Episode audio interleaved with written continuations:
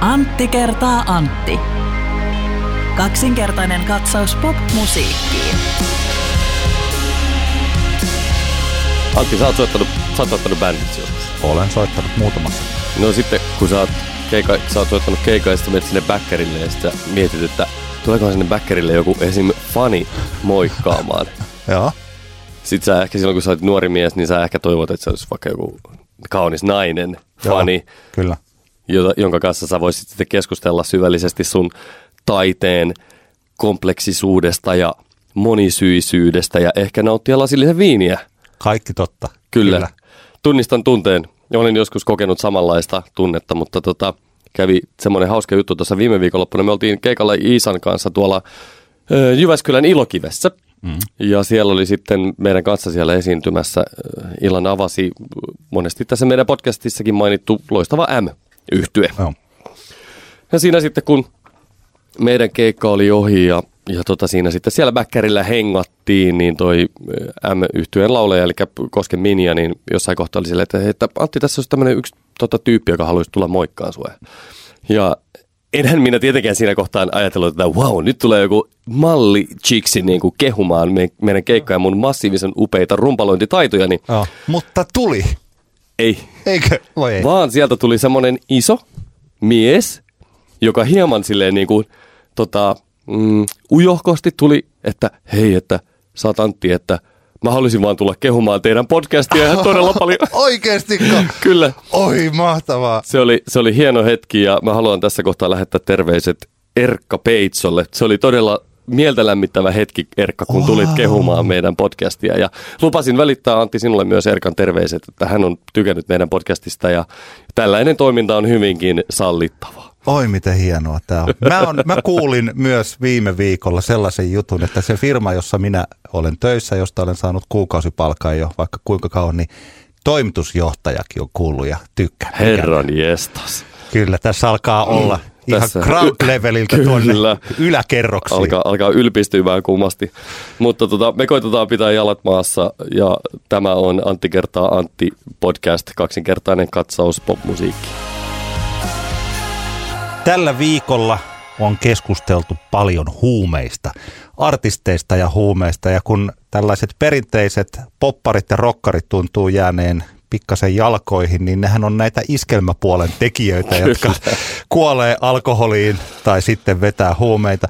Jari Sillanpää on menneiden vuosien aikana aika paljon sitten tätä niin sanottua kristallia vedellyt. Mm. 110 grammaa on sanottu täksi määräksi, minkä hän on myöntänyt. Ja tämä 110 grammaa tarkoittaa sitä, Maikkari tämän oli laskenut, että hän saisi vedettyä siitä kovia huumeita siis kerran päivässä seitsemän vuoden ajan tuolla määrällä. Että se on Hmm. siis aikamoinen Kyllä, Pal- hänellä, Tämä- on- hänellä on selkeästi ollut addiktio. Tämä ei tarkoita pelkästään sitä, että Siltsu siis silloin tällä pössyttelisi parit Mm. sätkät, Niinpä. vaan että tämä on ihan, ja siis se mitä edellisestä poliisikuulustelusta esimerkiksi selvisi, en tiedä, se meni varmaan aika monelta ohitse, että sillan päällä on vaikkapa kotona tämä oma nesteytys, että se pystyy vetämään enemmän. Se, on, siis menee tipan päähän. Nyt siis puhutaan siitä, että tämä ei todellakaan enää mitään viihdekäyttöä. Ja Niinpä. tällain, minäkin olen Iskelmäradiossa, olen, ollaan oltu aika lähellä Jari Sillan päätä. Mm. Minäkin olen nähnyt kyllä aikamoisen meltdownin häneltä kerran lavalla. Okei. Okay. Ja olen nähnyt hänet tosi hyvässä kunnossa ja aika heikossa kunnossa. Ja mm. tämähän on siis aika huolestuttava tilanne, siis kaikkinensa Jari Sillanpään suhteen. Mutta kyllä jos tästä tämän laajentaa taas suurempaan keskusteluun, niin artisti ja huumeet ok vai ei ok? Niin, no en mä tiedä millä tavalla artistit ero- eroaa niin kuin muista ihmisryhmistä tai ammattiryhmistä, että, että oma näkemykseni ehkä päihteistä ylipäänsä se, että hei, okei, että jos ne päihteet sitten jollekin niin kuin tekee sillä tavalla hyvää, tiedätkö, mm, joo. niin mikä siinä, jos sen pystyy sen päihteiden käytön, käyttö tekemään niin, että se ei vahingoita niin kuin läheisiä. Jotkut ihmiset selkeästi tarvii, tiedätkö, sen viinaryypyn tai cannabis tota, sätkän tai muun, että sitten tavallaan niin pää pysyy kasassa. Tai sitten vähän, vähän jotain muuta ainetta. Eli en mä, en mä sillä tavalla niin näkisi, että artistit ne niin kuin ihmisryhmänä jotenkin eroaisi muista, mutta tokihan sitten tietenkin artistien kohdalla voidaan puhua tämmöisistä asioista kuin mil, miten se vaikuttaa sitten siihen niin kuin niin sanotusti esiintymissuoritukseen tai sitten jos ajatellaan, että joku on vaikka tämmöinen niin kuin esikuvaa vaikka nuorille, niin onko se kuinka sitten, mitä jos sieltä tulee tämmöisiä, että kävisi ilmi, kävisi ilmi vaikka hypoteettisesti niin, että Mikael Gabriel olisi heroinisti, niin tota, miten sitten niin kuin, miten sitten vanhemmat siellä kotona niin kuin lapsilleen selittäisi. Ehkä se voisi olla ihan hyvä juttu, että, että tota, joku tämmöinen kävisi, niin sitten vanhemmat joutuisi vähän keskustelemaan lasten kanssa niistä päihteistä.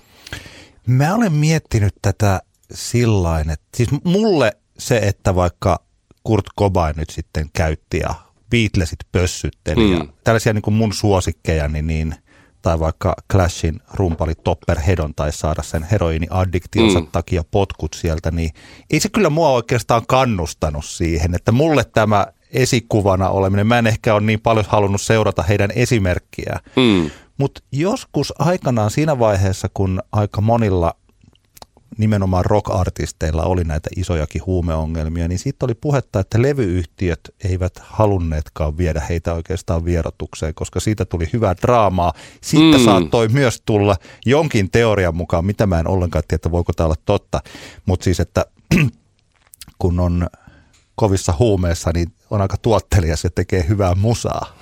Niin, en tiedä, kyllähän tästä sitten taas on niin kuin aivan päinvastaisia tarinoita myös olemassa. Mm. Että jos me mietitään vaikka mun vanhaa niin kuin lempibändiä, niin Aerosmithia, mm. niin okei, siis uskomaton hommahan se, että ne kaverithan oli käytännössä niin kuin narkkareita siinä kohtaa, ne, kun ne hemmetti soikoon perusti sen bändin. Mm. Mutta se, että siinä kohtaa, kun niillä ne meni silleen niin kuin oikeasti rajusti yli se touhu, niin kyllähän niillä toiminta loppu niillä me käytännössä niin kuin toiminta loppui melkein seitsemäksi vuodeksi bändin sisällä. Et siinä, siinä toki ne niin julkaisi koko ajan albumeita, mutta nehän on ihan semmoisia niin katast- lähes katastrofaalisen huonoja levyjä. Ja ne oli semmoisia väkisin kasaan puserrettuja, että ne nistit roudattiin studioon ja sitten jotenkin saatiin niin kuin väkerrettyä semmoisia biisi raakileita, joita nauhoitettiin. Ja bändihän teki mun mielestä uransa niin kuin hienoimmat albumit minun, huom, minun monet on sitä mieltä, että totta kai Toisin the Attic on niin paras, joka silloin 70-luvulla niin. tehtiin, mutta mun mielestä parhaat albumit, eli Permanent Vacation ja Pump, ne on tehty silloin, kun ne kaverit oli suhteellisen selväpäisiä, kun ne oli päässyt yli siitä, siitä tota, ra, rajuimmasta päihdekierteestä.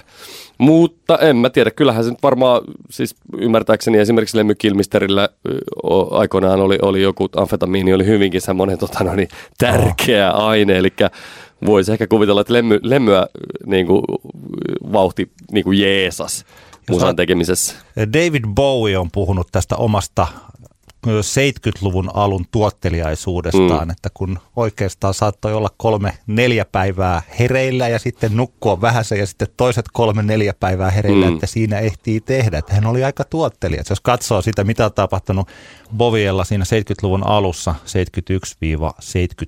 71-74, häneltä on tullut Hunky Dory – the Rise and Fall of Chicky Stardust and the Spiders from Mars, Aladdin Sane, Pinups ja Diamond Dogs. Nämä kaikki levyt on tullut siis kolmen vuoden aikana. Mm. Lisäksi hän tuotti Lou Reedin Transformerin. Hänellä oli varaa heittää All the Young Dudes biisi Motte Huplelle. Kyllä. Yksi parhaita 70-luvun tällaisia pop-rock-lauluja. Mm. Ja siis, hän teki vaikka mitä. Niin mm. olisiko meillä tätä kaikkea ilman huumeita? Ei olisi. Niin, en tiedä. Tai sitten sitten. Mä niin, huomaan, tai sitten... musta tuli, mä oon nyt tällainen pro drugs tässä. Mä voin ehkä kohta vähän pehmentää, mutta mä yritän etsiä niitä, että mihin huumeilla voisi olla hyöt. Mistä niitä? Niin, en tiedä. Siis mä, mä, en, mä en tarkalla, mä en ole Bovien historia tunne. Mä en tiedä, mitä päihteitä hän silloin niin käytännössä silleen pääasiassa veti. Mutta okei, okay, ehkä ne oli sitten hänelle juuri sillä hetkellä oikeita huumeita, jotka auttoi häntä niin kuin siinä luomistyössä. Voidaan tietenkin ajatella, että hän olisi ehkä todennäköisesti pystynyt siihen samaan ilman päihteitä ehkä vielä astetta paremmin. Tämä on kaikki ihan niin kuin täyttä spekulaatiota. Jos ajattelee tällaisen, mä just tässä vuoden alussa katoin tämän Eppu Normaalista kertovan Eppu-elokuvan, mm. niin siinä Pantse kertoo, että 80-luvun lopulla he keksivät tämän, he löysivät niin kuin nukahtamislääkkeet, Joo. mikä oli yhdessä viinan kanssa sitten aika tuhoisa systeemi. Ei sen mm. takia, että niillä olisi ollut pää sekaisin, mutta niillä tuli tällainen tapa, että ne pystyy vetämään aamulla kännit, mm. sitten siinä kahden aikaa nukahtamislääkkeellä nukkuu siihen noin seitsemän kahdeksaa ja sitten herää ja illalla on keikka. Kyllä, Jos kyllä. sitä nyt miettii, että tollasta jatkaa, sanotaan vaikka vuodet, mistä 85, 90, mm. siis vuodesta toiseen, kuukaudesta Niinpä. toiseen, niin kyllähän siitä seurasi sitten se, että jäbät oli käytännössä niin kuin lataamo kunnossa Niinpä. siinä vuonna 90 ja se 90-luku eppunormaalilla ei ole ihan yhtä maineikas kuin 80-luku. Niinpä. mä, mä veikkaan, että tuommoinen toiminta on edelleenkin varmaan suhteellisen yleistä. Että tietenkin ei käytetä ehkä niinku suoraan niinku viinaa ja nukahtamislääkkeitä, mutta mä uskon, että, että niin sanotusti on bailuhuumeet ja sitten on rauhoittumishuumeet, että, että tota, artistit jaksaa sitä rajua kiertueelämää. Toki, tokihan nykyään ainakin, mitä itse vaikka näkee tai kuulee, niin kyllähän se niin kuin suhteellisen vähäistä, semmoinen niin totaali sekoilu kamojen kanssa on ehkä, joka johtuu tietenkin siitä, että nykypäivänä kun on toi kaikenlainen sosiaalinen media ja, ja sitten mediakin, niin kuin vaikka keltainen lehdistö niin kuin aika tarkkaan, tarkkaan kuitenkin seuraa, miten artistit toimii, niin ei ole, ei ole sillä tavalla enää varaa semmoiseen, että törttöillään täysillä koko ajan menemään. Tämä viina, viinahomma on itse asiassa aika kiinnostava, koska kyllähän mä oon itse muusikkona ja tapahtumajärjestäjänä, mä oon sitä mieltä, että kyllähän meillä niin kuin, tämä meidän, meidän niin kuin alkoholi, alkoholin liitos musiikkiin on raju. Siinä on paljon eri puolia, joita voidaan jossain kohtaan käsitellä tarkemmin, mutta jos nyt ajatellaan ihan niin kuin artisteja ja viinan käyttöä ja viinaraideria esimerkiksi, niin tämä on aika semmoinen iso kysymys, joka olisi mun mielestä semmoinen, mihinkä pitäisi kiinnittää enemmän huomioon kaikkien toimesta. Kuinka paljon noi bändit vaatii viinaraideria? Mä oon aina, jos mä oon ollut joko teatteriryhmässä tai yhtyessä tai jossain, niin jokaisesta pullosta ja jokaisesta voileivästä ollaan oltu vilpittömän kiitollisia. Eli kysymys Niin. ei ollut sillä, että me oltaisiin voitu sanella. Mm. No mä ehkä havaitsen, on, ha- havaitsen semmoista, että se semmoinen niin kuin, niin sanotusti viinalla läträäminen, jos käytetään tämmöistä klassista termiä, niin, niin se liittyy jollakin tavalla siihen semmoiseen niin kuin rockbändin romanttiseen ideaan vielä. Mm-hmm. Ö, olen havainnut sitä, että tämmöiset uuden polven artistit, joilla, jotka tekee muuta kuin soittaa niin sanotusti rockbändissä rajuu musaa, niin he ovat monesti, heillä saattaa olla vaikka raideri, jossa ei ole yhtään alkoholia. Joo. Jossa on vaikka energiajuomia ja vaikka pari alkoholitonta olutta ja sitten on niin virvotusjuomia ja niin poispäin. Ö, mutta, mutta se, se toki vaihtelee hirveän paljon, mutta kyllä mä olen, niin havaitse, hava, olen ollut havaitsevani, että, että tämä liittyy siihen niin kuin tavallaan semmoiseen rock, romanttiseen rockbändin unelmaan. Ja, ja tota, mä itse asiassa tuossa kuulin semmoisen hauskan, hauskan tota, tämmöisen, tämä voi olla ehkä urbaani legenda, tai sitten tämä on totta, mutta tämä on ihan mielenkiintoinen tarina siitä, että ylipäänsä miten Suomessa niin kuin tämmöinen viinaraiderikulttuuri syntyi. Ja, ja tota, tarina kertoo, että neljä ruusua oli tässä sellainen todellinen edelläkävijä. Ai, että niin myöhään. Mä ajattelin, että taisi syntynyt jo joskus niin kuin way back. Siis totta kai sitä on varmaan, varmaan tota, on, on aikaisemminkin artisti saanut niin kuin viinaa, mutta, mutta sanotaan näin, että ennen, ennen aikoinaan, ta, esimerkiksi toi Tumpi Varonen kertoi yhdessä radiohaastattelussa, että aikoinaan silloin, kun toi motoritie on kuuma, Joo, niin, niin se oli iso hitti, kun he lähtivät kiertämään maakuntiin tuollaisia tanssisalleja, niin homman nimi oli se, että heidän piti viedä niin kuin viinapullo sinne kylän päällikölle, sille bilejärjestäjälle, että he pääsivät soittamaan. Aha, juu, Ja juu. sitten mä kuulin tämmöisenkin storin, että, että, tota, että tota, no niin aikoinaan saatto tapahtuman järjestäjä, siis nyt puhutaan niin kuin ajasta ennen, ennen tota noin, niin neljää ruusua, Joo. niin saattoi sijoitella tota noin, niin viinapulloja sinne artistin niin kuin saataville semmoisiksi ansoiksi. Että sitten kun artisti katsoo, hmm, onpas tuossa herkullisen näköinen kossupullo, otanpa vähän huikkaa, niin silloin jos artisti oli selkeästi päihtynyt, niin siinä oli tavallaan peruste järjestäjälle olla maksamatta liksaa jos artisti on ollut kännissä. Että ilmeisesti tämmöistä tehtiin tämmöistä, tämmöistä niin ansoittamista, joka on kyllä niin kuin todella julmaa, koska me kaikkihan me tiedämme, että ilmainen viina on, ilmainen viina on ilmaista viinaa. Tämähän on ihan niin kuin, jos on Itä-Euroopan maassa ja menee sinne baaritiskille ja siihen tulee todella kauniit naiset viereen ja kysyy, Kyllä. että tarjotaanko juoma, niin ei kantti tarjota, koska siinä tulee se escort-palvelu mukana Niin. ja kohta se tulee gorillat pyytää noin 100 euroa per lasi. Kyllä, juuri näin. Mutta miten neljä, neljä ruusua liittyy Niin. tähän tarinaan? Siis tämä on, nyt, tää on nyt tosiaan kuultu story, ei, ei, en sano, että tämä on Urbaani legenda, sanottu, katsotaan. urbaani legenda. Joo. Ö, neljä ruusua, silloin kun heidän suosio alkoi nousee 80-luvun lopulla ja he olivat niin kuin elämänsä kunnossa olevia nuoria miehiä, he olivat niin kuin päättäneet, että he, he haluavat nyt saada viinaa bäkkärille.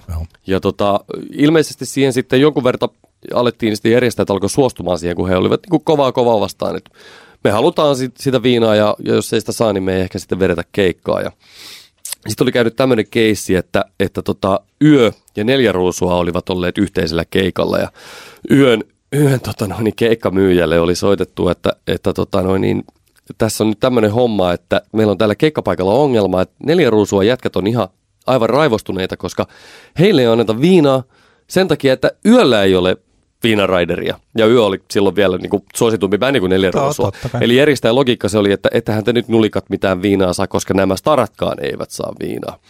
Ja silloin tavallaan tämän kautta yö päätyi sitten lisäämään heidän niin kuin takahuone toivelistalleen alkoholiannoksia, reiluja määriä ja, ja tätä kautta alkoi meillä kehittyä tämmöinen kulttuuri, jossa nykyään tuntuu olevan semmoinen olettamus, että keikkajärjestäjän tehtävä on tarjota ilmaista alkoholia artistille. Tämä on ihan niin kuin lasten kanssa, että kun antaa kerran jollekin, niin. antaa sen pikkumyönnytyksen, niin siitä tulee heti normaali. Mm. Ja kaikki haluaa päästä siihen normaaliin. Kyllä, joo, saavutetuista eduista on vaikea antaa periksi. Mä haluan saa kertoa mun lempisitaattini liittyen tähän keskusteluun. Helsingin semifinaali baarissa, joka on siinä Tavastian, Tavastian takana, oikein asiallinen pieni keikkapaikka, pitkään toiminut, niin siellähän on tota, buukkaajana ja asioiden hoitajana Tomi Roudi Hämäläinen, arvostettava mies monella tapaa, mutta ö, semifinaalissa on perinteisesti, mä en tiedä itse asiassa mikä tällä hetkellä siellä on käytäntö, kun hän on vähän aikaa ollut siellä keikalla, mutta siellä oli perinteisesti semmoinen käytäntö, että, että ö, bändeille ei ollut, bäkkärille, bäkkärille ei tuotu alkoholia, Joo. mutta että oliko näin, että kaksi tuoppia per soittaja saa Tiskiltä. tiskiltä sitten hakea. joo. Eli jos on neljä hengen bändi, se tarkoittaa käytännössä ö, kahdeksan 0,4 litran tuoppia. Eli ei mikään niin kuin yletön määrä. No me oltiin siellä joskus sitten keikalla. Mä kysyin, Rodi oli siinä niin soundcheckin aikaa pyörimässä. Mä kysyin siltä, että Rodi, hei, että mi- mikä tää on tää, niin kuin, miksi sulla on tämmöinen käytäntö, kun muualla, jos sulla on Luki Riderissa kaksi koria olutta, niin se yleensä sitten tuli sinne päkkärille. No mä kysyin Rodilta, että hei, mikä, mikä tää on tää, miksi, miksi sulla on tämmöinen käytäntö, että miksi tää on näin tiukka? Niin Tomi sanoi, katsoi mua silmiin ja sanoi, että minun tehtäväni ei ole tehdä muusikoista alkoholisteja. Ja tätä lausetta kannattaa jokaisen miettiä hyvin Aika tarkkaan. hyvä. Mitäs mieltä sä olet siitä, että, tai siis mikä sun näkemyksesi on siitä, että suhtautuuko yleisö, siis suomalainen yleisö positiivisesti niihin hahmoihin, jotka on joko narkkareita tai alkoholisteja? Vaikuttaako se heihin? No en mä tiedä. Kyllähän totta kai niin kuin se viinan juominen, viinan juominen ja niin kuin itsensä känniin juominenhan on niin kuin syvässä meidän, meidän kulttuurissa edelleen, että, että kyllähän sillä tavalla uskon, että se semmoista samaistumista jossain määrin jopa lisää, kunhan se ei mene tavallaan liian yli. Että kyllähän meillä on niin pitkä historia niin kuin ryy, ryyppäämisbiiseissä. Viimeisimpänä joku helvetin motherfucking darra, joka on mun mielestä mm. niin kuin aivan kauhea. Siis niin kuin idealtaan. Siis, ei, tek, siis tavallaan niin kuin toteutus on ihan all right. Roope Salminen ja Koirat on niin kuin hi- ihan hieno bändi ja niin poispäin, mutta, mutta se koko niin kuin se tavallaan idis siitä on niin kuin tosi mun mielestä semmoinen synkkä suomalaisen ryyppäämiskulttuurin ylistys. En mä tiedä, mitä mieltä sä oot. Mä ajattelin tämän sillanpään kautta, että kun hän jäi viime vuonna kiinni tästä rattijuopumuksesta, Mm. eli siis siitä, että hän oli Päihtyneenä, päihtyneenä ajamisesta, eli ja kovista huumeista, niin sehän ei vaikuttanut hänen juuri alkamassa olevan kiertueensa suosioon millään tavalla. Mm. Hän tuli ulos semisti katuvaisena. Niin, ei, niin. Kyllä, ei kyllä ollut mun mielestä kovin uskottava katuminen, mikä Mm. nyt sitten ihan ymmärrettävää, että ei ollut. huomataan, että ei hänellä nyt, tässä nyt huomattiin, että ei hänellä ollut minkäänlaista suunnitelmaa Mm. lopettaa tota huumeiden käyttöä, vaan taikkuihin vaan ja kristallia naamari. Mutta siis silloin, eli tämän ensimmäisen mokan niin sillanpään yleisö, niin sanotut kansa, kansan syvät rivit, jotka Mm. todellakin on sitä sillanpään yleisöä, niin hän antoivat sen anteeksi aika hyvin. Joo.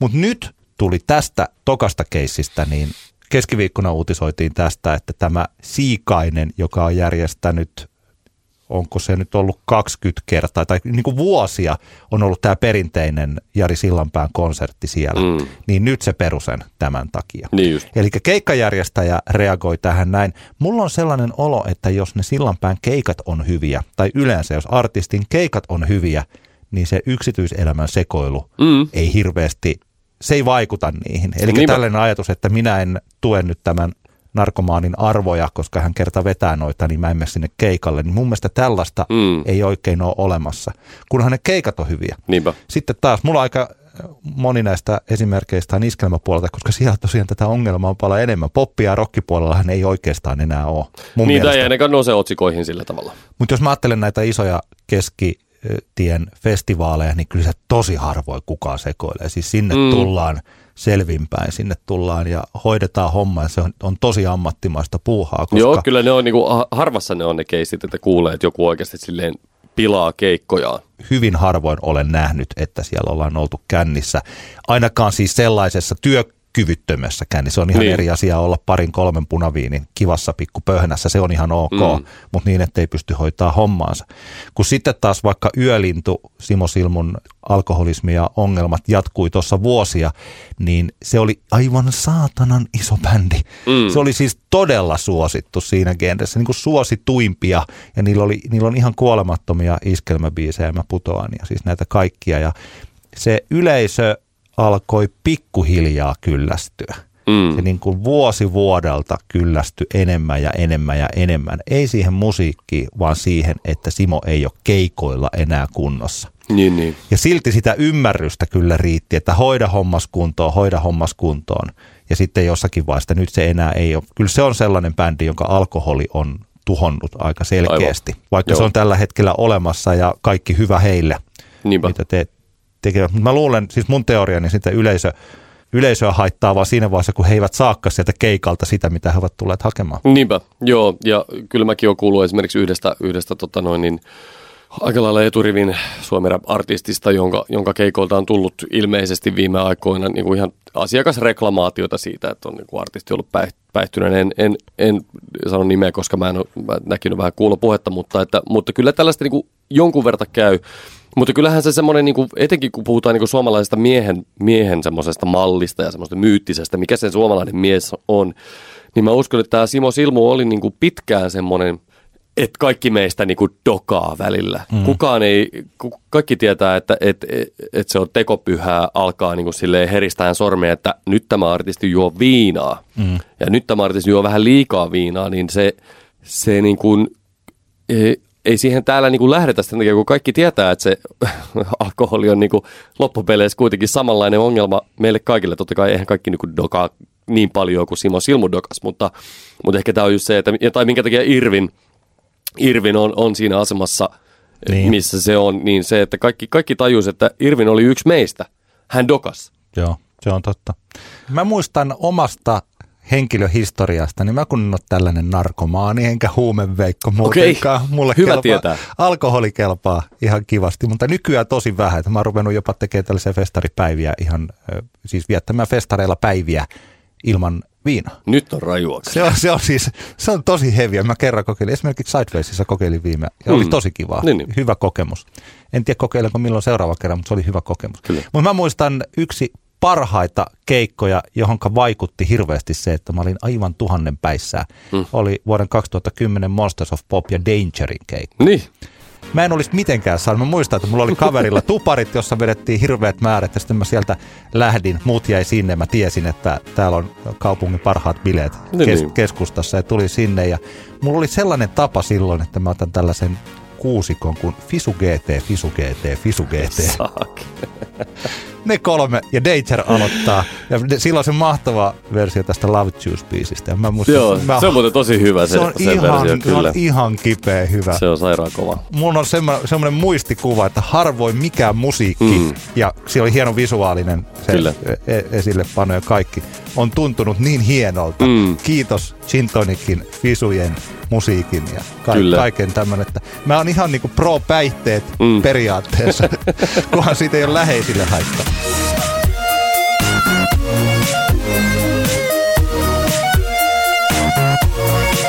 Mä voin nivoissa, mitä mä keskustelun loppuun, mä voin kertoa tämmöisen niin kuin ikävän, ikävän kokemuksen päihteistä ja keikan katsomisesta. Muistan silloin, kun A$AP Rocky oli, oli Flowssa joitain vuosia sitten, kolme vuotta sitten. Ja mä olin todella paljon odottanut sitä keikkaa. Mä olin, mä olin todella paljon odottanut, että yes, A$AP Flowssa. Räppikeikko, monesti tuommoiset tota, niin jenkkiräppäreiden keikat on ajatuksen tasolla ihan mahtavia, mutta käytännössä voi ollakin jotain ihan muuta. No anyway, mä muistan, että se oli semmoinen artisti, että mä olin just niinku ehtinyt sinne alueelle. Ja sitten mä silleen kiskoin tosi nopeasti silleen muutaman alueen silleen, että nyt, oh. nyt mä juon itselleen semmoisen tosi hienon nousuhumalan ja oh. kaikki on ihan sairaan hienoa siitä eteenpäin. Ja mä olin, mä olin toki, toki sitten, mä, mä tein näin ja sitten mä menin sinne ja sitten se keikka oli masentavaa surkea. Se oli niinku, se oli aivan kauhea se keikka. Ei saa vaan huusia. Ne, se taustat soundas ihan todella surkealta ja se oli jotenkin niinku, ihan kauhea pettymys. Ja mitä mulla jäi siitä käteen, niin sit alkoi se, alkoi se nousuhumala siitä laantuun pois ja ja sitten mulla alkoi laskuhumala tulee ja sitten se vaan keikka oli ihan surkea ja sitten mä masennuin. no, oh, niinkin voi käydä se Kyllä. katapulttaa johonkin suuntaan näitä tunteita toi alcohol. Kyllä. Huomasitko, Antti, että Jussi Gaalassa tapahtui jotain muutakin kuin Aku liittyviä asioita?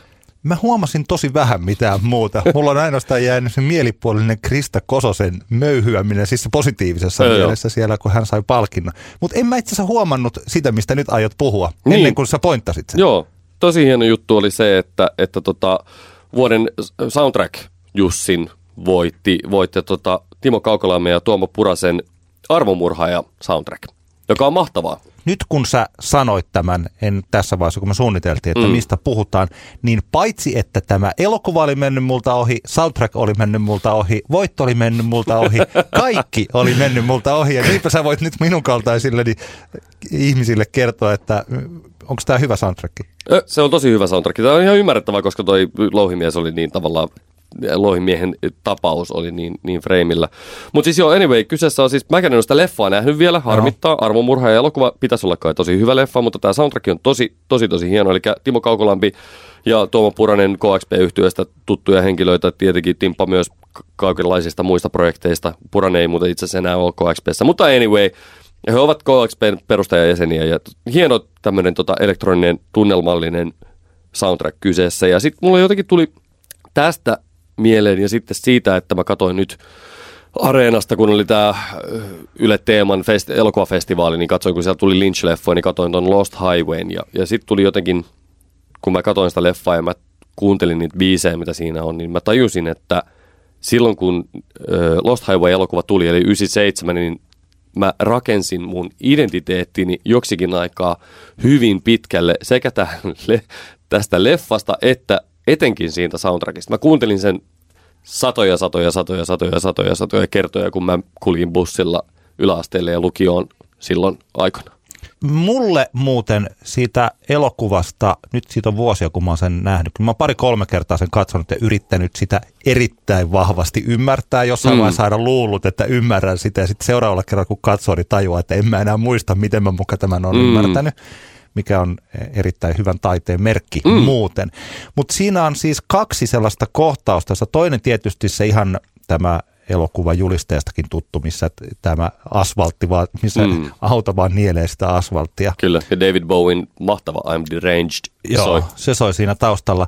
Ja toinen on sitten tämä Rammsteinin Rammstein, Mm. sitten siinä on se joku panojuttu. Se leffahan tavallaan esitteli Rammsteinin maailmalle, tai ainakin minulle. Se oli eka kerta silloin, kun mä kuulin Rammsteinia, ja sehän silloin niin kuin kuulosti aivan hullun tuoreelta. Mä Se muistelin, oli- että se oli miten joku... hurjalta. Juu, juu, juu. Leffateatterissa kun tuli, tiedätkö täysillä. Rammstein. Joo. Ja niin kuin se, se to, aika, aika niin kuin raju, raju soundi siinä ja sitten se tämä matalalta laulettu saksan kieli, niin se oli semmoinen niin kuin tuore, tuore kombinaatio, joka tota noin, niin sitten tietenkin ehkä aavistuksen väljähtynyt, mutta, mutta kuitenkin se oli, se oli jotenkin semmoinen siisti juttu. Juu, ja se kohtaus jotenkin, miten se yhdistyy tällainen periaatteessa kuitenkin popmusiikki, siis Mm. jos ajattelee populaarimusiikki Joo, joo. yhdistyy tällaiseen taiteeseen, niin kyllä siis, ja Lynch hän on, hän on tietysti julkaissut myös omaa musiikkiaan mm. ihan musiikin tekijänä, mutta kyllä, Kyllä. hän on siis todella hyvä. Siis Lynchin Eraserheadissä on tämä In Heaven biisi. Everything is fine. Joo, josta Pixies on tehnyt oman versionsa. Mä itse asiassa tutustuin siihen biisiin Pixiesin BBC Liven, mikä mm. on mun mielestä ihan kammottavan upea. Siis, Okei. aivan, siis jos joku tykkää tällaisesta, missä oikeasti lauletaan ensin hiljaa ja sitten painetaan lujaa ja sitten hiljaa. Ja se Mm. miten äh, Black Francis eli Frank Black kiljuu sitä, niin se on Okei. siis ihana altsu versio tästä. Mutta ihan erilainen, kun se Mm. alkuperäinen on se sellainen, missä kuuluu juuri sitä sellaista outoa taustahälyä Mm. ja sitten tämä ohut ääni Kyllä. Laulaa vaan sen in heaven everything is fine, you got your good things and I got mine. Mm. Se on siis tota, Lynch on, ei meidän tarvitse ehkä hänestä, hänen neroudestaan enemmän puhua, mutta hän on äänellisesti myös todella taitava, mm, mikä tästä tuoresta Twin Peaks-kaudesta voi niin kuin joskus, mä oon unelmoinut siitä, että voisi vaikka kuunnella, siis vaikka lenkillä, niin kuuntelee pelkkiä Twin Peaks-jaksoja, mm. koska se äänimaailma on niin semmoinen... Niinpä, niinpä samanlainen kuin se itse. Sarja. Joo, ja mä veikkaan, että Lost Highway, Lost Highway toimisi myös pelkästään niin kuin ääniraitana koko leffa. Joo. Siellä on aika hienoja juttuja. Ja totta kai niin kuin Lynchin kohdalla täytyy puhua tietenkin siitä, että Angelo Baralla mentti hänen niin hovisäveltäjänsä. Myös Lost Highwayhin teki aivan niin kuin todella upeata musiikkia, mutta se soundtrackilla on niin kuin paljon, paljon siistejä ja hyviä biisejä. Ja, ja tota noin, niin, sitten mulla jotenkin näistä tuli, tästä armomurhaajasta Lost Highwaysta tuli mieleen niin kuin se, että, että mitäs näitä kaikki, kaikki hyviä soundtrackeja on. Ja musta tuntuu, että niin kuin Ysärillä, Ysärillä tuli tämä tämmöinen vähän niin kuin buumi, että niitä tehtiin niin kuin hyvin tämmöisiä soundtrackeja leffoihin, jossa jos, jos kappaleet oli sijoitettu leffaan semmoisella ei-ilmeisellä, ei liian alleviivaavalla tavalla, vaan ihan kekseliällä tavalla. Tietenkin niin kuin Tarantinon leffat on hyvä esimerkki, mutta sitten mulla tulee mieleen niistä, joka itselle kolahti lujaa, oli Natural Born Killers soundtrack, se oli upea. Joo. Ja, ja sitten esimerkiksi klassikko Hevin ja Rapin yhdistänyt Judgment Night soundtrack. Se leffa on toki aivan niin kuin karmasevan surkea, mutta tota, anyway, ja Singles, Singles soundtrack on niin kuin yksi hyvä esimerkki kanssa. Singles oli mullakin tässä listalla. Siinä mm. oli sellainen hyvä puoli, että kun se esitteli sen tyylistä krungea valtavirta yleisölle, että mm. siinä oli tietysti se leffa on semmoinen – se ei ole niin klassikko leffa, se on kuin kolme, tai se on kiva katsoa niin ehkä on, niin ajankuvana, mutta se ei ole niin mahtava elokuva. Mutta siellä on vaikka joku Screaming Trees-bändi, niin taisi Niele Lost You on ihan sairaan kova biisi. Joo, mä taisin sama, löytää sen ansiosta Screaming Trees. Sama, oikeastaan sama juttu itselle, ja mulla on niinku yksi sieltä soundtrackilta, mikä on jäänyt, mikä biisi on oikeasti jäänyt mieleen, ja mä edelleen se on mun lempibiisit soittolistalla, niin Spotifyssa on toi Mother Love Bonein hieno hard rock grunge slovari Crown of Thorns, Chloe Dancer, se on aivan, aivan, aivan upea. Mutta se mikä näissä soundtrackissa oli hauskaa, että se ainakin mulle esitteli paljon semmoista, niin kuin nämä soundtrackit esitteli semmoista musaa, mihin mä en olisi oikeastaan niin kuin itse, itse tota, muualla törmännyt ja mun mielestä niin kuin hauska, äh, hauska tota noin, niin esimerkki tämmöisestä biisistä on Natural Born Killer soundtrackilta löytyvä Patsy Kleinin Back in Baby's Arms, joka on tämmöinen niin kuin ihana fiftari-biisi. Ja, ja tota noin, niin vai olisiko 60-luvulta, no en, en nyt ihan varma. Anyway, niin kuin vanha, aivan toisen tyylinen kappale, mitä mä silloin kuuntelin. Ja, ja tämmöisiä esimerkkejä on paljon.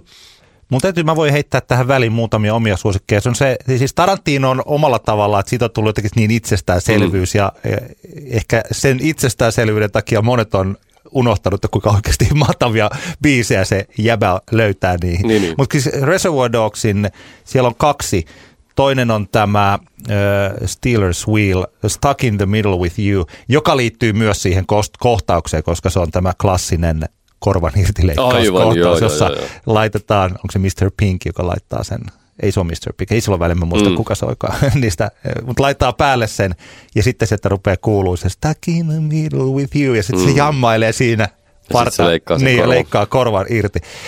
Ja se loppu, mitä mä itsekin laitan lapsille aina soittaa, ne ei tiedä tätä referenssiä vielä, mutta se, että kun ihan siinä lopussa, Reservoir Dogsin lopussa, kun menee, niin kun se menee jo mustaksi ja sieltä vasta kuuluu sitten, että kuinka poliisit tulee paikalle ja ampuu sen viimeisen kaverin. Mm. Ja sitten rupeaa soimaan Harry Wilsonin Coconut. Mm. She'd put the lime in the niin, coconut and drink and the lime in the coconut. Se on, siis se kontrasti on mahtava ja toi biisi on hieno. Jotenkin se, mitenkä lime in the coconut, sehän tarkoittaa sitä, että se kookosmaito juoksettuu mm. sen takia, kun siihen laittaa limeä, niin kuin ehkä baarimikot tietää. Jos Aivan. sen juo, niin sitten tulee paha olo. Mm. Niin se, että se jotenkin se biisi nivoo sen koko elokuvan, Aivan. miten siinä ehkä laitettiin metaforisesti tapahtuima. Mä tämmöistä ikinä hoksannutkaan. Joo, mutta mahtava. Siis, mutta mahtava loppute, siis klassisia lopputekstibiisejä. Kyllä, kyllä. Klassisista lopputekstibiiseistä on pakko mainita kyllä Lars von Trierin tota, toi Dogvillen lopputekstit, jossa soi David Bowen Young Americans. Se on, se on upea. Se on myös niinku semmoinen, se kanssa niinku nivoo sen leffan sanoman niinku todella rajulla rajulla ja yksinkertaisella ja selkeällä tavalla kasaan. Se on, siitä tulee niin kuin näitä kuvia että näistä kaikista kauheuksista, mitä maailmassa mm. tapahtuu, ja sitten Young Americans soi. Se on upea. Hei, toikin on hieno muuten, siis Easy Rider, eli 69, yksi tällaisia ensimmäisiä muuten elokuva soundtrackia, jossa käytettiin ihan popmusiikkia sillä tavalla, että oliko sinne perätti niitä, niitä ei ollut julkaistu aikaisemmin. No sinne mm. se loppu, missä, no jotka tiedät, tässä tulee muuten jonkun verran spoilereita, jos joku ei ole nähnyt näitä mm. elokuvia. No, mä luulen, että se klassikkoelokuvia, että ehkä iso osa tietää, miten ne päättyy. Mutta siis Easy Riderissa siinä vaiheessa, kun Hipeltä on päätetty ottaa haulikolla henki pois, mm. ja sitten alkaa soida tämä Roger McQueenin Ballad of Easy Rider mm. siinä lopputeksteissä, missä lauletaan jotenkin The river flows, it flows to the sea, wherever that river flows, that's where I wanna be. Siis se on semmoinen tietty All I wanted was to be free and that's the way it was meant to be. Mm. Se sopii tosi hyvin myös siihen elokuvaan. Kyllä. Jos on elokuvan tekijä, joka jättää käyttämättä tällaisen hienon loppu teksti biisi mahdollisuuden, mm. niin silloin, silloin jätetään paljon, käyt, paljon käyttämättä. Olen täysin samaa mieltä. Se mikä mulla, sit kun mä näitä soundtrackeja mietin, niin tuli se mieleen, että missä viipyy semmoinen suomalainen leffa, missä olisi oikeasti luontevasti ja fiksusti käytetty niin kuin pop-biisejä oikeasti. Mm-hmm. mikä, mikä se on se ongelma? Miks, miksi, meillä ei, niin kuin, miksi, miksi kukaan ei oikein niin kuin tehnyt sitä? Että olisi, olisi vastaavalla tavalla. Onko, onko meillä niin kuin, elokuvatekijät, vältteleekö niin kuin tekijänoikeusmaksuja näissä tilanteissa sitten niin rajusti, että, että se, se on niin kuin mahdotonta vai, vai se se, mä oon jäänyt kaipaamaan tämmöistä.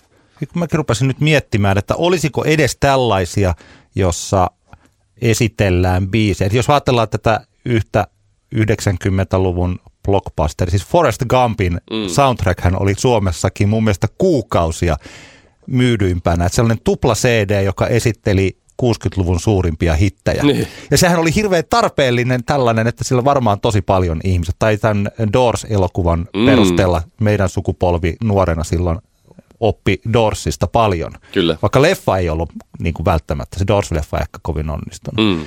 Mä mietin vaikka pitkä kuuma kesä, missä esimerkiksi Jimi Pääkallo debytoi, niin mitä kaikkia siellä oli? Siellä on Maukka perusjätkää, Eppu Normaalia – ratsian täältä tulee mm. yö.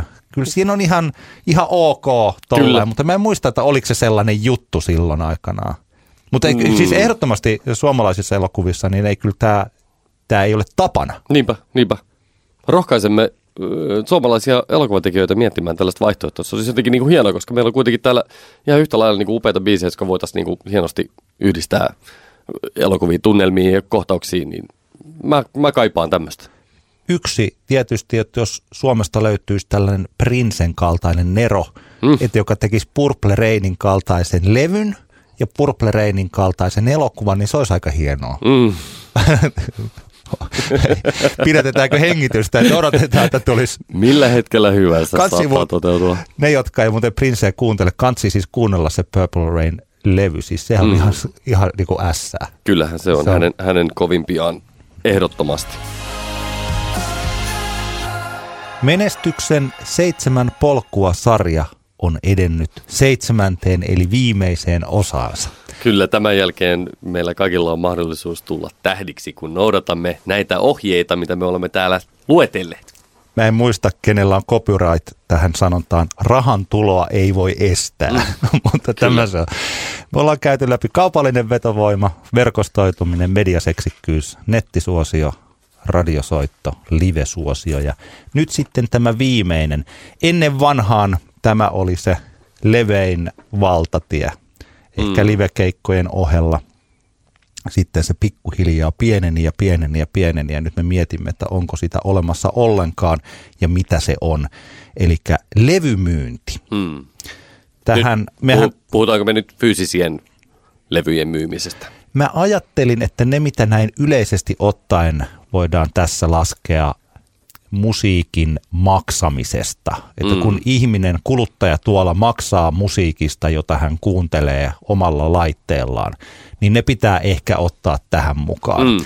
Eli kyllä se, mehän puhuttiin striimauksesta ja Spotifysta on puhuttu paljon tässä menneiden jaksojen aikana, mutta kyllähän ne tähän kuuluu mm. nytkin. Eli tästähän tehdään vuosittain tällaista kaaviota, että mitenkä levymyynti on kehittynyt. Ja sieltä nähdään, että tämä 2000-luvun vaihde on ollut siis tässä skenessä se ylivoimaisesti hienoin ja tuottelijain vaihe. Mm. Mutta siis tällä hetkellä mä en nyt ole ihan varma, että tämä kaavio, mikä mullakin on tässä edessäni, RIAA, mikä se nyt sitten on RIAA? Se on se, onko se Jenkkien toi levy, niin. mikä se nyt on? Joo. Jenkkien AKT. Niin, just näin. Juuri se. Niin eh, tässä ei taida olla nyt sitä rahan arvokorjausta, eli jos se olisi, niin 70-luvullakin on tehty aika isoja eh, dollareita. Mm. Mutta siis vuonna 2000 niin CD-myynti on piikannut silloin, ja nyt se pikkuhiljaa on sitten tietysti laskenut melkein olemattomiin murtoosaan siitä. Mutta sitten samaan aikaan niin nämä tällaiset, mitä täällä lasketaan, esimerkiksi Sound Exchange Download Album, Paid Subscriptions, Ringtones and Ringbacks, Download the Music Video, Kiosk, mitähän se tarkoittaa, mm. en tiedä, mutta täällä on niin laitettu näitä erilaisia, niin oikeastaan nyt tällä hetkellä tämä vuosikymmen, niin se on pysynyt, tämä sisään tuleva rahan määrä on pysynyt suurin piirtein mm. samana. Eli tämä kuvaaja, jos mä nytkin näytän sen sulle, niin se näyttää tältä. Eli se raha, mikä bisnekseen tulee musiikin myynnistä, niin se on näyttänyt nyt tällä hetkellä stabiloituneen. Mm. Mutta jos me puhutaan levymyynnistä, niin se tietysti on ihan oma suht juttunsa. Kyllä, kyllä, kyllä. Mähän on sitä mieltä ollut jo hyvän aikaa. Tämä ei nyt ole mitenkään vallankumouksellista, mutta sanon nyt kuitenkin, että mitä mieltä olen ollut. Olen ollut sitä mieltä, että mitä nopeammin CD poistuu niin sen parempi. Siis se oikeasti, mun mielestä niin se voitaisiin yhteistuumin sopia, että se loppuu nyt CD-itten prässääminen. Koska sitä ei ole aikaisemmin tehty. Takia? No sen takia, että se on hemmetti soikoon. Tämä maa, maapallo on täynnä muoviroskaa. Mun mielestä se, että me niin painetaan tuolla niin CD-tä, josta kuitenkin valtaosa niistä painoksista päätyy niin jätemurskaamolle, niin ei siitä ole niin kuin tuolla kuin häivää. Koska kuitenkin ihmisillä on mahdollisuus päästä, jos nyt puhutaan niin kuin sanotaan vaikka Euroopasta tai läntisestä maailmasta, niin ihmisillä on kuitenkin mahdollisuus päästä niin kuin kuuntelemaan esimerkiksi digitaalisesti musiikkia. Mä, tää on mun niin kuin, ja mä erotan vinyylin tästä keskustelusta pois sen takia, että sehän on vähän semmoinen luksustuote. Ja niille, jotka haluavat ostaa itselleen esineen, joka sisältää fyysisen esineen, joka sisältää sitä musiikkia, niin se vinyyli tavallaan tietyllä, tietyllä tapaa palvelee sitä tarkoitusta jossain määrin paremmin, koska se on näyttävämpi ja, ja, tota, ja tota, siitä tulee kiva olo, kun sä hypistelet sitä ja niin poispäin. Mutta mä en oikein, mä en niinku, toki mä ymmärrän, että jos jollain ihmisellä on niinku kotona vain CD-soitin, hmm. sille ei ole esim. läppäriä tai, ja nettiyhteyttä, niin kyllähän se nyt on ihan kätevää, niitä CD-tä on, mutta mun mielestä me voitaisiin kuitenkin nyt tässä kohtaa siirtyä siihen, että me kehotetaan näitä ihmisiä kuluttamaan musiikkinsa jollain muulla tavalla.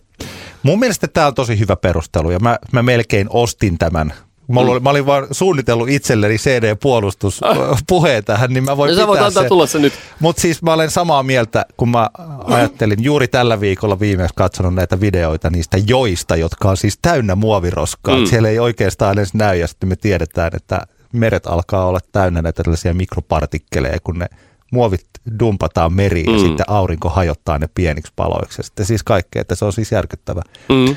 Mutta samaan aikaan, aina silloin tällöin on jotain näitä niin sanottuja vanhoja jarruja, mm. jotka valittaa siitä, että levybisnes luovutti liian helposti ja kaupat luovutti sen CDn liian helposti. Mm. Ja aika iso osa minusta on samaa mieltä sen takia, että kun mähän yhä järjestän. Tälläkin viikolla minä olen järjestänyt radiossa kilpailu, jossa palkintona on CD. Mm. Ja ihmiset haluaa, ne soittaa ihan megana niihin. Niin, niin. Esimerkiksi silloin, kun meillä oli tämä kansallinen Popeda-päivä. Meidän radiokanavalla oli semmoinen, me soitettiin pelkästään Popedaa se mm. yksi päivä. Ja mä olin sitten pyytänyt tuolta Holmin Taijalta, e, oltiin pyydetty tänne erilaista Popeda-kamaa. Meillä oli mm. Pate Mustajärven noita... Popedan tiedottaja. Niin, niin, niin meillä oli Pate Mustajärven elämäkertoja ja sitten oli näitä, mitä mulla itse asiassa tässä nyt on tässä studiossa vieläkin Haista Popeda CD, joka on siis viime kesänä julkaistu. Mm. Kun mä täällä Tampereella pidin lähetystä ja mulla oli kilpailu, jossa pystyi voittamaan itselleen Haista Popeda CD, mulla tuli siis kymmenet ihmiset soitti per kisa. Ne, jotka tietää eh, radiossa että tällainen, että 20-30 ihmistä soittaa radiokilpailuun, niin se on siis valtakunnallisestikin aika paljon. Mm. Okei, okay, mä tiedän, että eh, no, ehkä tässä oli kohdeyleisö ja kaikki oli sillä kohdalla, mutta mm. ihmiset tosi paljon haluaa näitä levyjä ja ne kuluttaa. Siis jos me puhutaan yli nelikymppisistä vaikka, mm. niin se CD on yhä heille se tuote. Ja se, että tässä siirryttiin jotenkin, niin kuin hylättiin ne semmoiset tietyt asemat ja lähdettiin kokonaan pois. Ehkä siitä tiedosta, että tämä loppuu, niin että unohdetaan se. Mm. Että oikeastaan toi, mitä sä oot sanonut, niin sehän on melkeinpä tässä tapahtunut. Niin on, niin on, niin on, niin on. Että tässä on vielä se kysynnän ja tarjonnan laki, että siksi näitä nyt vielä tarjotaan, koska Joo. tällaisen CDn tekeminen ei taida maksaa kovin paljon. Ja useilla yhtyeillä se on itselle tärkeää, että on olemassa nyt joku Varsinkin, niin, mm. varsinkin näille eh, tota, vähän vanhemman eh, ikäpuolella. Vanhempi tarkoittaa nyt plus 35 ehkä, tai siis tällaiselle porukalle. Sekä ostajille että, mm. että myyjille. Mutta mä ajattelen, että nämä CD olisivat kyllä voineet mennä vähän paremminkin kaupaksi, jos niitä olisi vielä haluttu markkinoida ja tehdä. Sehän on ihan totta kyllä. Joo, eikä, eikä mä halua mitenkään niin sanoa, että CDn, käy, CDn ostajat ovat jotenkin pahoja ihmisiä. Mun, mun esimerkiksi isäni, joka terkkuja isille, niin isäni, äh, hän ostaa niin kuin paljon cd edelleen, hän kuuntelee kotona cd ja niin poispäin, ja en mä, en mä voi niin kuin tuomita kaikkia cd ostavia ihmisiä, että tuotte nyt pahoja ja te mm. roskaatte luontoja ja niin poispäin. Mutta kyllä mä silti haluaisin nähdä sen pallodiagrammi, jossa on se, että mikä on painosmäärät cd ja paljonko niitä menee kaatikselle. Musta niin. se on vähän pahan näköinen. Uskon. Uskon, että se on. Uskon. Ja missä sun CD on tällä hetkellä? Onko se jossain vielä No mä en itse asiassa, tai no, ne on mun Anoppilan varastossa. Joo, ei kun nimenomaan. Mullakin ne on, e, ei ne on siellä anop... pahvilaatikoissa siellä, siellä odottaa, odottaa parempaa parempaa huomista. huomista. Siis jos ajattelee, että se CD on niin kuin talvivaara-osake, että kuinka se joskus osti, mm. että voi miettiä, että tästäkin minä maksoin 19 euroa. Niin. Ja nyt sen arvo ei Niinpä. ole oikein mitään. Niin, mutta toisaalta no niin, se, niin se menee. Mm. Mutta toisaalta siis tässä levymyynnissähän on olemassa positiivisia puolia. Esimerkiksi, mm. jos nyt, meitä, kuka se oli joka meitä tässä Tampere-keskeisyydestä syytti? Joskus voidaan ehkä suunnata katseita enemmän tuonne stadiin päin, koska se kuitenkin on Capital of Finland. Kyllä, aivan kiva kaupunki sekin. Mut, niin mä juuri tällä viikolla haastattelin siis täällä Tampereella neljä vuotta nyt kasassa olleen Sammakka Popin mm. tätä Ollia. Samakka on hieno levykauppa. Joo. Suosittelemme tuossa Itsenäisyyden kadulla sijaitsee. Joo, Itsenäisyyden katu kasissa. He myyvät levysoittimia, käytettyjä, mm. korjaavat niitä. He myyvät pääosin 70- ja 80-luvun vinyyliä. Siellä on klassikrockia. Ovat kovia, molemmat veljekset ovat kovia Popeda-faneja. Popeda-biisistä tulee tämä Sammakka nimikin Aivan. muuten. Niin Popedalla niin on tällainen kuin Sammakka-laulu. Joo. Ne tyypit perusti neljä vuotta sitten levykaupan. Mm. Heillä, ei heillä ollut mitään levykauppakokemusta. He kävivät yrittäjäkurssin, mm. toinen oli lehtipainaja, oliko toinen sitten teki jotain muuta puuhaa. Mm. Ja, siellä, ja se nyt on pyörii tällä hetkellä. Eli kyllä se käytetty 70-80-luvun vinyyli nyt ainakin heillä menee kaupaksi. Niin, johon nyt, nyt just Rolling Records perustettiin Tampereelle. Nimenomaan. Ja tämmöistä kaikkea. Ilmeisesti... Laukontorin antikvariaatti niin, on mahtava paikka. Ja X, X kuitenkin niin kuin rullaa omalla painolla ilmeisesti. Niin kyllähän ne kaupaksi käy. Ja, ja just niin kuin, just, sä kehotit mua miettimään, että onko jotain niin kuin positiivisia puolia tässä siinä, että edelleen niin kuin jotain fyysisiä levyjä painetaan, niin kyllä mun mielestä on ihan, ihan selkeä on se, että jos sinä menet suosikkibändisi keikalle, ja jos siellä on niin kuin myynnissä, olkoon se sitten CD tai vinyyli, mm. niin kyllähän se on niin kuin se suorin, sen, sen lisäksi, että sä oot ostanut sen keikkalipun, niin se, että sä ostat sit sieltä sen bändin omalta myyntitiskiltä sen levyn, niin, tai jonkun muun merchandisein paidan tai muuta, mutta anyway, jos ei niitä levyjä, niin kyllä se on hyvin todennäköistä, että siinä se kate sille niin kuin bändille on niin sanotusti vahvin. Eli jos haluat tukea sitä sinun lempiartistiasi taloudellisesti, muuten kuin vain siirtämässä, siirtämällä hänelle henkilökohtaiselle tilille rahaa, niin. niin osta se levy sieltä. E, ja se on ihan oikeasti, kyllä siitä niin kuin, bändit voivat jopa edelleenkin saada ihan tuloa sillä, että he lunastavat esimerkiksi julkaisijaltaan tietyn määrän levyjä jonkun asteiseen sisäänostohintaan ja sen jälkeen myyvät sitä sitten jonkunlaisella voitolla ulospäin. Ja sehän on niinku hienoa toimintaa. Kyllä mä jotenkin pyrin aha, ostamaan keikoilta. En mä, en mä sitä CD-tä osta, mutta kyllä mä niinku vinyyliä, jos on, niin pyrin ostamaan. Jos on semmoinen bändi, mistä mä tykkään. Kyllä mä olen aika paljon ostellut niitä ja sitten ollut isoissa ongelmissa sen kahden kolmen aikaan, mm. että, miten mä saan jäädä tämän kotiin. Mulla oli hauska tilanne joskus Olympiassa kävi niin, että mä olin, ostin siellä jotain levyjä ja sitten mä vein narikkaan sen siinä, kun mä halusin olla pidempään siellä baarissa, mutta mä en halunnut koko iltaa kantaa niitä siinä kainalossa. Mä vein ne narikkaa ja sanoin narikka sedelle, että hei, voiko täällä laittaa, pistetään joku, joku lappu, että siinä oli kaksi levyä. Ja, ja sitten se narikka sedelle, joo, tässä on noin, pistetään tuohon sulle lappu, että kirjoitetaan nimi siihen. Niin, niin sitähän oli tietenkin käynyt niin, että joku muu oli tehnyt täysin saman. Ja se narikka oli pistänyt sen toisen tyypin levyt siihen ja meillä meni levyt sekaisin sitten. Saiko sä edes hyviä levyjä? en, mä muista, keikalta? En, en, mä muista, mutta tota, tämä sitten ratkesi Facebook auto siinä sitten, että löysimme toisemme tämän henkilön kanssa. Sehän tässä nyt pitää muistaa, että kun, että mikä on nyt muuttunut, kun striimataan ja katseet on digitaalisessa eikä tässä fyysisessä. Mm. Nyt mulla ei ole niin tarkkaa tilastoa, että jos jollakulla on, niin sitten kannattaa puhua tai py- pysyä iäksi vaiti. Mm.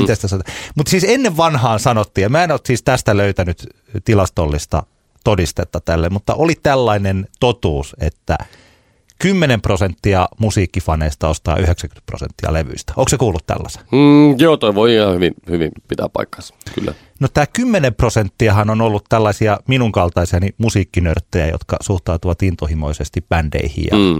ovat ainakin ennen kuin tuli perhe eteen mm. ja tällaiset muut e, tota, Siis että ei ehdi tehdä asioita samalla lailla, eikä rahat menee ehkä pikkasen muuhun kuin pelkästään omaan levyharrastukseen. Mm. Niin kävi monta kertaa viikossa kaikki kaupungin levykaupat läpi ja yleensä sieltä aina tuli jotakin ostettua. Mm. Niin tämä meidän kaltaisemme porukka on aika pitkälti, se meidän rahamme eivät enää kelpaa. Mm. Koska se, mistä me puhuttiin tässä striimauksessa, että kun striimauksen rahantekomallihan on sen siinä fokusoidaan siihen tyyppiin, kellä on kaikista kehittymättömin musiikkimaku. Mm. Ja mä en tarkoita, että he olisivat vähempi arvoisia ihmisiä. Mm. Päinvastoin, vaikkapa lapsilla, heillähän on ihana musiikkimaku. He kuuntelevat just sitä, mitä he haluavat. Pari Juuri kolme biisiä ja pelkkiä niitä. Mutta kun me puhuttiin tästä, että Spotify Pro-ratamallista ja mitkä striimaa paljon ja mm. mitkä striimaa vähän, niin se tilannehan on siis tämä, että tällaisella mun kaltaisella, joka kuuntelee hyvinkin, siis niin kuin monta sataa eri artistia vuoden mm. aikana, niin se jakautuu niin isolle määrälle, että ei ne mun kuuntelemat artistit ikinä nouse sinne striimatuimpien joukkoon. Niinpä.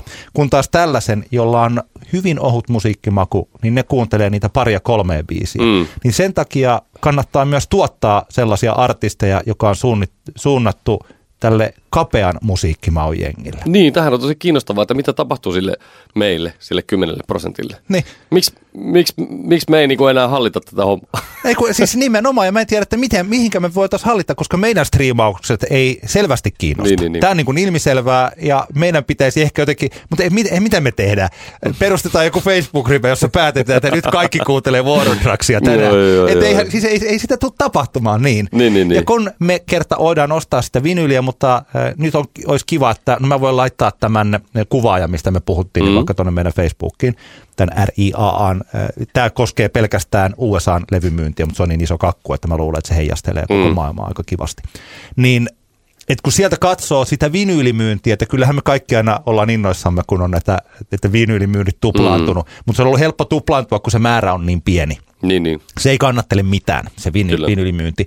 Mutta se on, se on siis tärkeää, samalla tärkeää, kun me mennään tuonne yksityiseen kahvioon ja ostetaan sieltä espresso, koska mm. se on mm. hyvä, niin kyllä se on tärkeää. Mutta ei se tätä bisnestä vie niinpä, eteenpäin. Niinpä. Niin en mä tiedä, mitä meille tapahtuu. Mm. Meille tapahtui se, että meidän raha ei vaan enää kelpaa mm. samalla lailla, koska sitä rahaa ei enää ole samalla lailla. Me emme mm. enää kannattele levybisnestä, Niinpä. vaan kapea musiikkimahun ihmiset kannattelee. Ja siksi, heihin myös, siksi, siksi myös pro-ratamalli. Kyllä, juuri, juuri näin, juuri näin. Joo. Tämä on kiinnostavaa. Olisi, olisi jännä tietää, että esimerkiksi paljonko Suomessa tällä hetkellä keskiverto aikuinen käyttää rahaa esimerkiksi musiikin kuluttamiseen jossain määrin. Se olisi tosi jännä nähdä, että, että, että kuinka, monta, kuinka monta euroa on. Siis, että sehän tyyli voi olla tällä hetkellä siis lähellä nollaa koska, koska okei, okay, jengi kuuntelee ilmasta Spotifyta varmaan aika paljon, ja sitten monille varmaan se tasan riittää se, että ne maksaa sen 9 euroa 90 senttiä siitä premium Spotifysta. Eli sitten mä, mä aloin vaan niinku miettiä itse, että paljonko mä käytän kuukaudessa niinku rahaa. Niin okei, mä maksan sitä premiumia. Sitten mä ostan digitaalisena DJ-käyttöön jonkun verran musaa. Ostan sen satunnaisen vinyylin tai kaksi kuukaudessa. Että, että nämä olisi kiinnostavaa, kiinnostavaa nähdä semmoista niinku lukemaa siitä. Se, mikä mä tykkään, on se, että ifpi.fi, eli tosiaan siis tota, musiikkituottajat, niin julkaisee myös tätä fyysistä albumilistaa. Mm. Et mä en tiedä, että kuinka paljon, paljonko pitää myydä albumia, että pääsee tälle listalle, mutta kyllä esimerkiksi kun nyt Judas Priest on siellä ykkösenä, no, ei, ei, ei pidä nauraa. Ei, ei, ei. Firepower on saanut hyvät arviot. Aivan. Ei, mutta siis Judas Priest, Nightwish, Pate Mustajärven 2018 mm. siellä ja meidän molempien eh, lähipiiristä eh, jäbien terveisiä vaan soit se silti sydän sydän vitosena. Oho, mahtavaa. Soit se silti levyyhtiö on päässyt siis tota, ensimmäisellä listaviikollaan sinne. Niin, Herra Jumala. Joo, että kyllä siis, Siellä että- skumpat kilisee tuolla Hämeenkadun toimistolla. Joo, ja ihan, ihan syystäkin. Ja kyllä siellä on sitten pyhimystä Jimi Hendrixin Both Sides of the Sky. On Kuka tämä Jimi Hendrix on? Se on nouseva artisti. Se nouseva artisti. Joo, kyllä. Et siis, mun, mun mielestä on kiva, että tätä fyysistä albumilistaa nyt ylipäätään pidetään. Joo, se kiinnostavaa. Ainakin siis tästä niin kuin nähdään sitä, että mitä se fyysisiä levyjä ostava kansanosa, mitä musiikkia he kuuntelevat. Joo. Tärkeää dataa. Tule, mulle muistuu mieleen se, semmoinen jännittävä vaihe tässä kehityksessä, joka sijoittuu tonne 2010-2012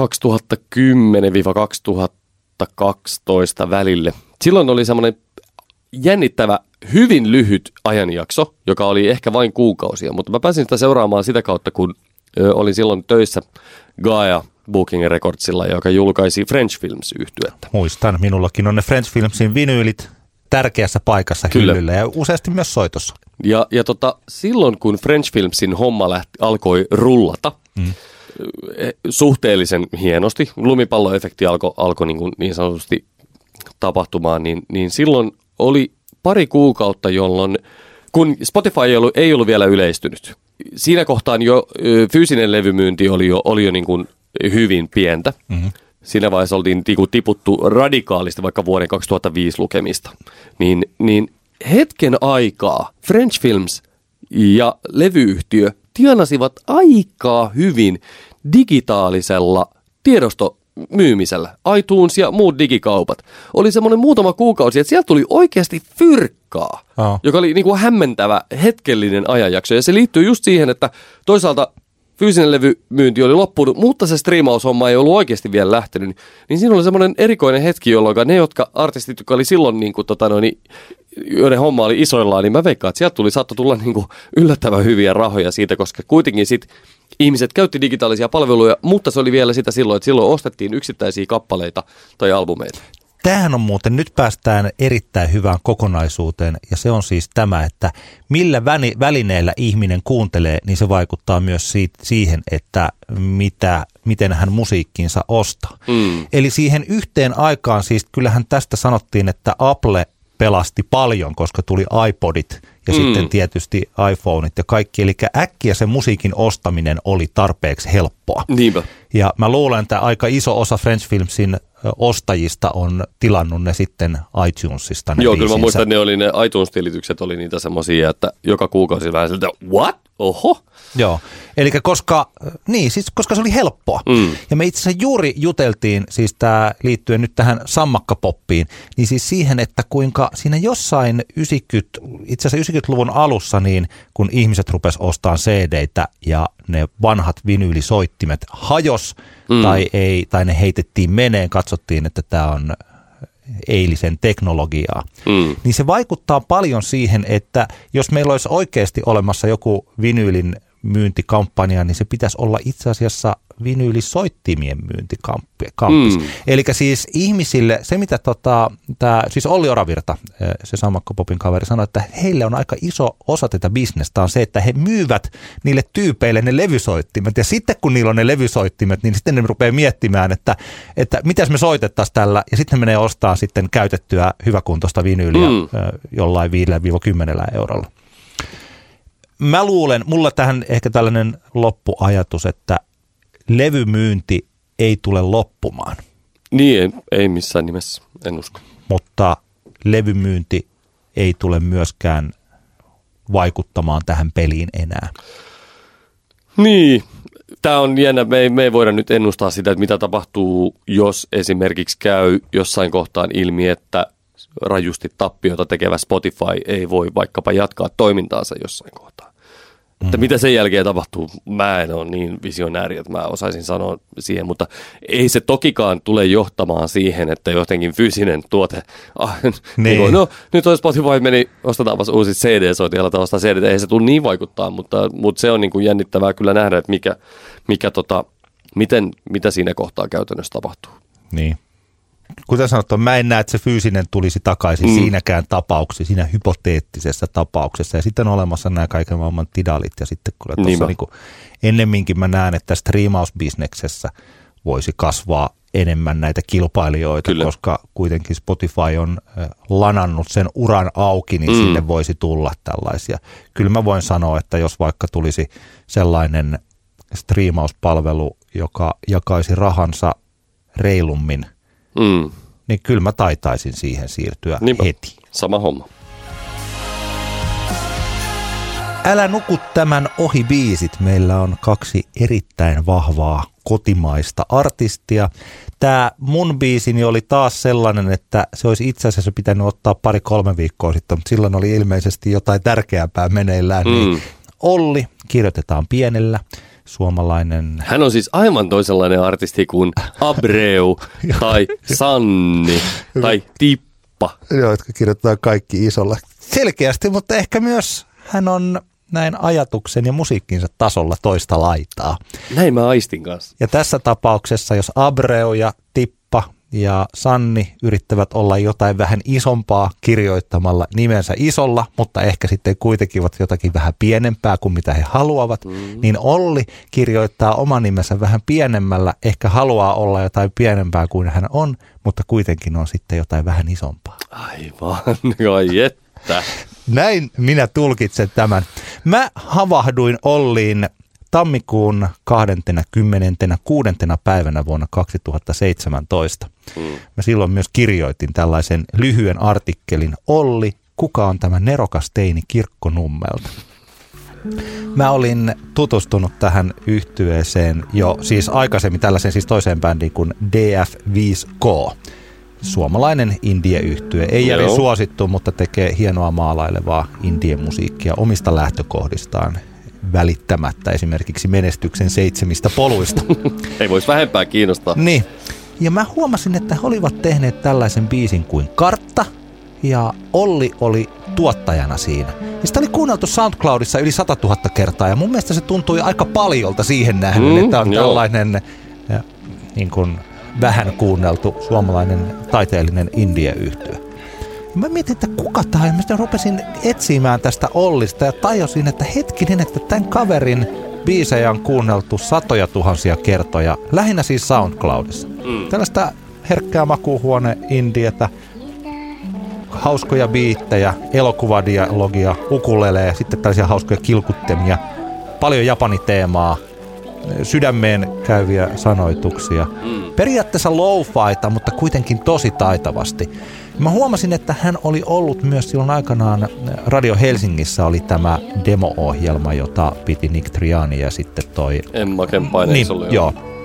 Ja hän oli siellä ollut ja Nick tiesi Ollin ja satuin sitten Nikin kanssa myös keskustelemaan Ollista ja kirjoittiin tämän artikkelin, niin myös Ollin äiti otti muuhun yhteyttä mm. ja kertoi Ollin Japanin harrastuksista ja kaikista tällaisista, kuinka hänellä on ollut tapana, tai on tapana pitää esimerkiksi nauhuria aina mukana tuolla, missä ikinä he ovatkaan, ja nauhoittaa, jos hän kuulee mielenkiintoisen äänen, hän saattaa nauhoittaa sen Joo.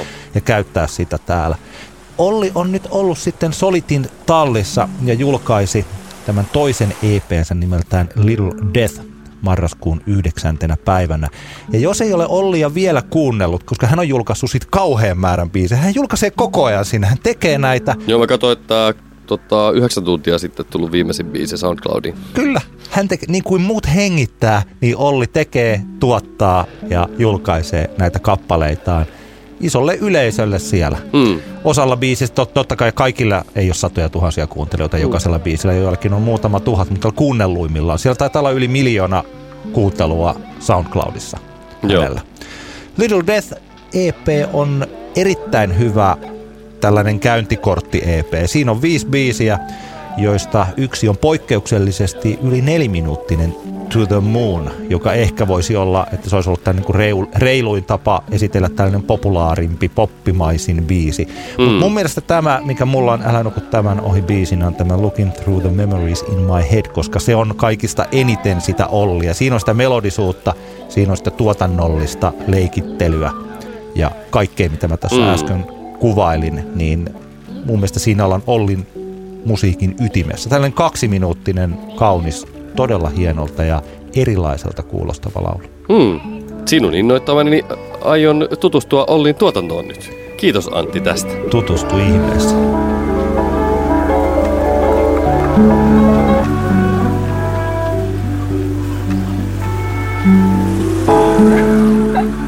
Mikä sulla? No tota, itse asiassa tää sille hauska, hauska kun tää meidän osion nimi on Älä nuku tämän ohi, niin tää on vähän semmonen kappale, jonka ohi mä meinasin nukkua. Mä ehkä mainitsin tästä viime podcastissa, että kun mun mielestä, kun tuossa tuli semmoinen, oli se yksi perjantai, oli hirveä julkaisusuma ja tuli paljon julkaisuja artisteilta, joista mä niinku tykkään, mutta musta tuntuu, että ne biisit oli kaikki vähän semmoisia ehkä ei niin kovin yllätyksellisiä. on edelleen samaa mieltä, mutta yksi sieltä on nyt tässä vähän niin kuin kasvanut minuun tässä – viimeisten viikkojen aikana. Mä oon huomannut että sen takia, että basso soittaa nyt tätä aika paljon, niin mä oon huomannut, että tämä on niinku oikeasti niinku löytänyt minut tämä kappale. Ja kyseessä on siis Jonan uusin single Getto, joka on klassista niin sanottua hippijonaa, ei räppijonaa, vaan hippijonaa ja on aivan uskomattoman kaunis kappale. Kertsi on todella, todella, todella nätti ja sitten mä pystyn jotenkin kivasti falsetissa itsekseni, kun mä ajan autoa, niin mä pystyn lauleskelemaan sitä mukana. Niin sitä on kiva laulaa mukana. No, tosi kaunis kappale. Mä arvostan Jonaa ihan älyttömän paljon ja, ja tota, ö, ilmeisesti syksyllä tulee albumi, joka on mahtavaa, koska se tarkoittaa tietenkin sitä, että Jona lähtee kiertueelle. Ja tiedätkö, mä tajusin, että miltä musta tuntuu, kun mä katson Jonaa keikalla. Musta tuntuu siltä, että mä katson jotain tosi hyvää luontodokumenttia. Joo, joo. Ja se johtuu siitä, että Jona on mun mielestä poikkeuksellinen artisti siinä, että se mitä hän on lavalla on sitä mitä hän tuntuu olevan niin kuin persoonalla muutenkin ja hän antaa sen niin kuin persoonan silleen ryöpsähdellä siellä lavalla ulos. Ja se on semmoista niin kuin, tuntuu, että se on semmoista vapaata ja aistin aistinvaraista toimintaa, mitä hän niinku tekee siellä lavalla. Se on vähän sama kuin sä katsot, että joku vitsin siisti eläinen jossain niinku luontaisessa elementissään niinku, tekö, tekee, mitä se niinku tekee. Niin musta tuntuu, että, että Jona ja hänen niinku mahtava bändinsä on vähän niinku samanlainen homma. Ne on, se on poikkeuksellisen hieno yhtye niinku keikoilla ja, ja mun mielestä Jona parhaimmillaan tällä levytetyn materiaalin parissa on aivan parasta musaa. Se on muuten, ei, ei liity enää tähän, mutta siis tämä onkohan se nyt sitten Jonan suurin hitti, tämä Nätti Eipä. Mm. Ainakin Spotikassa todella kuunneltu, niin striimattu biisi. Siinä niin se on, on räppiona. On, se on räppiona. Mä rakastan sitä biisiä. Okay. Ja siinä on tehty ihana musiikkivideo. Ja mä luulen, että siis tämä musiikkivideo, missä Jona sitten on jossain ostoskärryssä ja sitten pyörii ton tuollaisen niin mikrofonin kanssa jossain studiossa tai tuolla. Vaikuttaa, se on tuolla sun kuvailusi mukana, toi video on mm. kuvailun mukana. Että se tuntuu, että toki hän esiintyy videolla, mutta mä en yhtään epäile, etteikö hän olisi tällainen. Mm. Sitten myös silloin, kun hän on lauleskellut tämän kappaleen. Hän, hän on hyvin, hyvin, se muutamia kertoja, mitä hän on niin tavannut noissa tota, keikkahommissa on ollut stage managerina tapahtumissa lavoilla, missä hän on esiintynyt, niin hän kyllä niin kuin vaikuttaa hyvin semmoiselta värikkäältä ja, värikkäältä ja semmoiselta jännältä persoonalta. Mä en tiedä, sä ehkä saatat olla eri mieltä, mutta mä kuulin tässä Getto-kappaleessa tosi paljon iskelmää. No onhan siinä sitä. Ja mä kuulin siinä siis samaa, mitä on Kisun biisissä Sabotaas, koska siinä on siis modernia biittiä, mutta hyvin perinteistä, jopa tällaista ehkä 60-luvun iskelmä mm. melodiaa. Joo, joo. Et siinä on se, että ehkä Sabotaas et on et enemmän... Sä hakoteilla ole tämän ajatuksen kanssa. Joo, ja mä tykkään tosi paljon. Minulla olisi, olisi mielenkiintoista miettiä, että mitenköhän tämä iskelmä yleisö, tämä radioihminen minussa herää, että mitenköhän se ottaisi ton vastaan. Kun Mm. tiedän, että esimerkiksi Mariskan Liekki, hän on ollut tälle plus 45-vuotiaille iskelmäradion kuuntelijoille tosi iso. Niinpä, niinpä. Tämä on hieno, kaunis biisi ja varsinkin tämän ensimmäisen säkeistön ensimmäiset sanat tai tämä ensimmäinen, miten tämä esitellään tämän biisin tilanne, niin tämähän on tosi surullinen. Niin, joo, siis hyvin, hyvin, hyvin, hyvin haikea, haikea kappale, mutta tota no, niin, todella kaunis. Ilman sua, ilman sua, ilman sua, tää mun ketto on harmaa. Ilman sua värit karkaa, pala ei valo varmaa. Kuuntelit Antti kertaa Antti podcastin 11 jakson juuri äsken. Kiitoksia sinulle oikein paljon siitä ja kehotamme edelleen lähettämään meille vaikka sähköpostia, jos siltä tuntuu. Siellä oli muuten ainakin kuuntelija nimeltä Mikko oli taas lähettänyt meille loistavia keskustelunaiheita. Tartumme niihin ehkä ensi kerran osalta, mutta sähköpostiosoite on siis anttixantti.gmail.com. Sinne vaan send message. Ja hei, mun täytyy sanoa, kun sä tuossa heitit sen basson, bassohan on yltänyt ensimmäistä kertaa historiansa aikana voitolliseen taloudelliseen tulokseen. Upea basso. Toivottavasti siis, tämä kehitys jatkuu. Todella hienoa, että ja siis koska sitä persnettoa on tullut aikamoisia summia Mm, joskus, niin se, että siellä on nyt sosiaalinen media ja radio ja kaikki Niinpä. hallussa, niin siis hyvä te. Arvostamme. Kiitoksia oikein paljon. Palataan asiaan ensi viikolla. Check us out. Antti kertaa Antti. Kaksinkertainen katsaus pop-musiikkiin.